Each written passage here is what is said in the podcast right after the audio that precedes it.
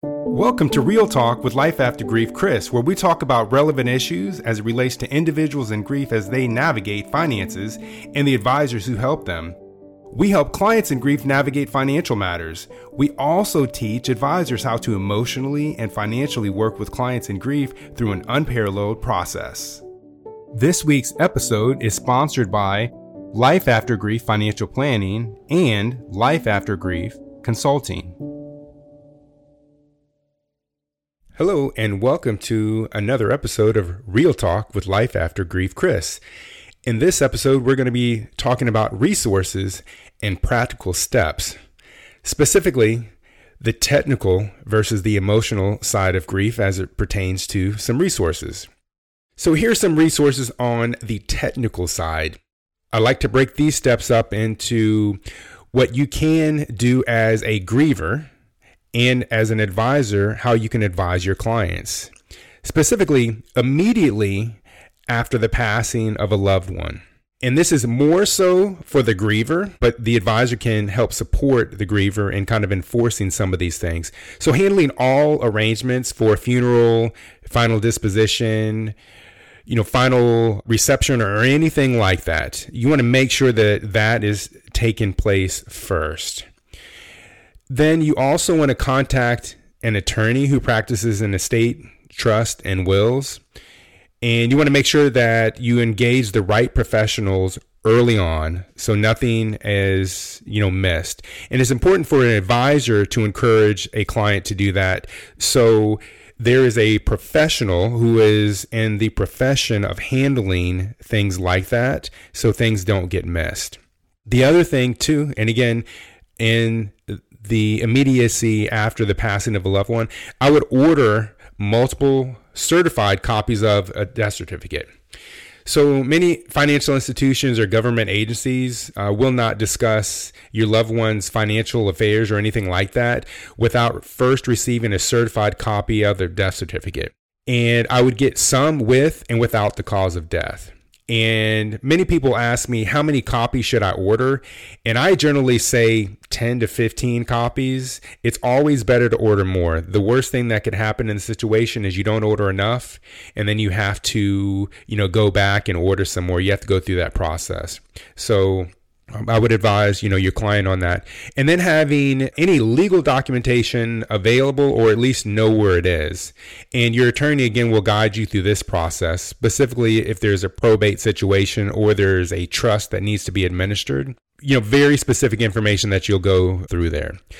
Within this next aspect is going to be within 30 days following a death. So I would organize, prepare, delegate, and send acknowledgement cards for flowers or any donations or food or spiritual remembrances. It's just a nice aspect to thank those who have reached out to you and have been very supportive. And then you also want to notify, if you have not already done as the client, your financial planner and your financial advisor. And I would advocate, you know, notifying your financial planner, your financial advisor probably earlier than that, but they can help you out, you know, tremendously. And then I would also inquire about any current or former employer burial and survivor benefits. So, something on the technical side that is most likely going to be weighing on the griever's mind is how are they going to move forward, especially if they are financially dependent on the person or persons that passed away. So I would also collect financial documents as a next step within 30 days insurance policies, investment accounts, last couple years of tax returns, and statements reflecting any debt. Such as last mortgage payment, car payment, credit card payments. You want to make sure none of that is missed in the process. So again, your financial advisor can help you out with that, with some of the things on the technical side. And then, in the spirit of kind of moving through a timeline, within 60 days following a death, notifying financial institutions, government agencies, and medical providers. In within some of those, Social Security Administration, credit bureaus, utility companies, credit card companies I mentioned already. And then I, the IRS, you can obtain a PIN number from the IRS to make sure there's no fraud that happens to any pending or future tax returns. And then medical providers. dentists, or other specialists pre- prevent future billing. Uh, one that's kind of often missed is someplace you get prescriptions like Walgreens or CVS that you know you want to make sure that any facility that has access to automated billing is not continuing to automatically debit accounts. The next step is you want to cancel or transfer accounts, ownerships, and memberships. And I would ultimately defer and have help from your financial planner or your financial advisor and your attorney uh, before closing any accounts. So you want to make sure that you've transferred all accounts such as savings, checkings, you know, bill pay accounts or credit cards. So you want to make sure that it's it's handled appropriately and in the right mind frame. And that's why I say having a professional to help you out in that process is crucial. And then you want to make sure that you transfer ownership of property that's consistent with your legal documents, hence your attorney. And then you also want to make sure you want to take careful note that if you transfer any money that goes into a bank account, that it reflects proper FDIC limits. Again, hence why you want to have your financial planner on board. And then you also want to cancel the deceased driver's license. You want to make sure that nobody takes advantage of the fact that someone has passed away and they try to continue to use a driver's license. And then you want to also inquire about any pending loans that you may or may not know about. And then you also want to review who has authority to enter and make changes with regard to safety deposit boxes. So please note that this isn't an all inclusive list, but it should get you on the right track. And there are always many outliers, but this is something that'll get you on the right track. And again, ultimately, I defer to utilizing your professional. And I'm also going to add a CPA in there. Uh, you don't want to miss any important tax documents.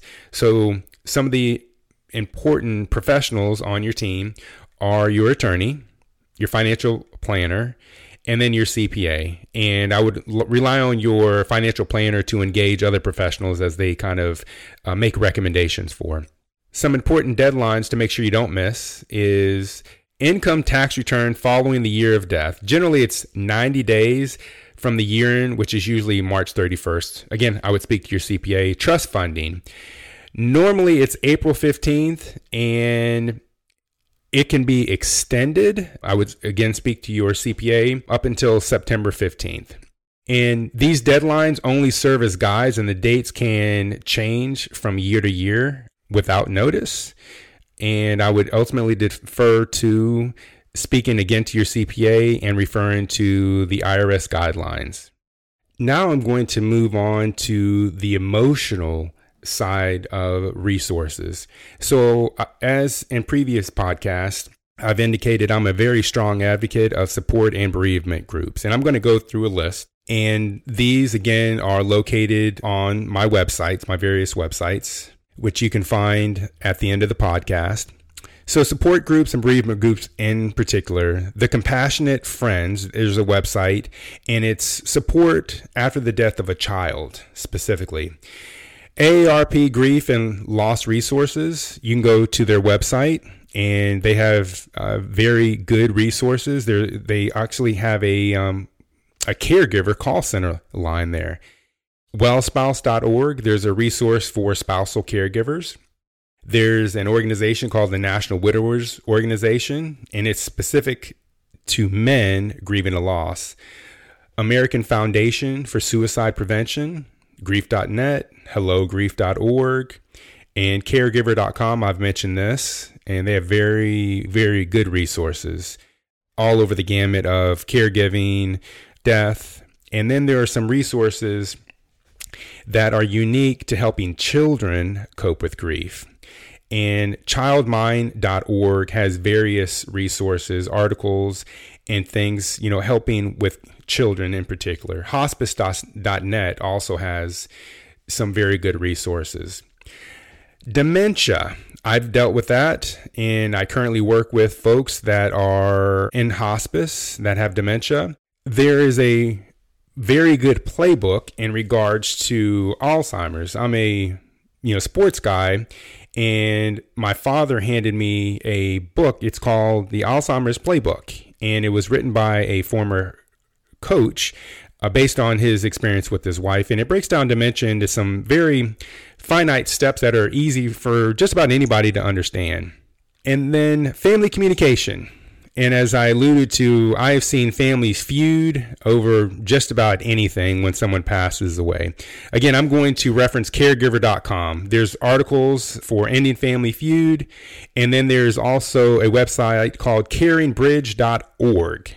I'm also going to reference a book that I utilized. Uh, my oldest son is very clairvoyant when it comes to death, and I had a hard time explaining to both my boys, you know, death, you know, what transpires, and they asked specifically, do did our dog go to heaven um, with our grandparents? And I had to find a book. I went online, and Maria Shriver has a book called What's Heaven, and it really does a good job, in my opinion, of explaining heaven to children. So there are some also some audio books out there. Beloved Son series, Men in Grief, and again some other resources, national organizations, Alzheimer's Association, American Cancer Society, Hospice and Palliative Care, uh, Vitas, Hospice of the Comforter, Advent Health here in Orlando, where I'm located, Medicaid, Medicare, Social Security, you know, basically .gov, Medicaid.gov, Medicare.gov, and Social Security.gov. And then I've also in previous podcasts referenced some information in regards to nursing home and rehab facilities. Again, Medicare.gov, you know, will give you a checklist in regards to vetting some of the nursing homes and some of things that you should be looking for. Something else too that I'd like to throw out is uh, I, I, commonly get asked this question: Where can I find a, an attorney to help me specifically uh, with elder care? And you can find online superlawyers.com backslash elder law. And then also Medicaid planning assistance for attorneys with Medicaid background specifically. So I know you've given you a lot of resources, and a number of these resources are located if you're a client on my financial planning website. And if you are an advisor, it would be located on my consulting site. So as always, thank you for listening. And feel free to share this podcast with any friends, family members, or colleagues. See you on the next episode.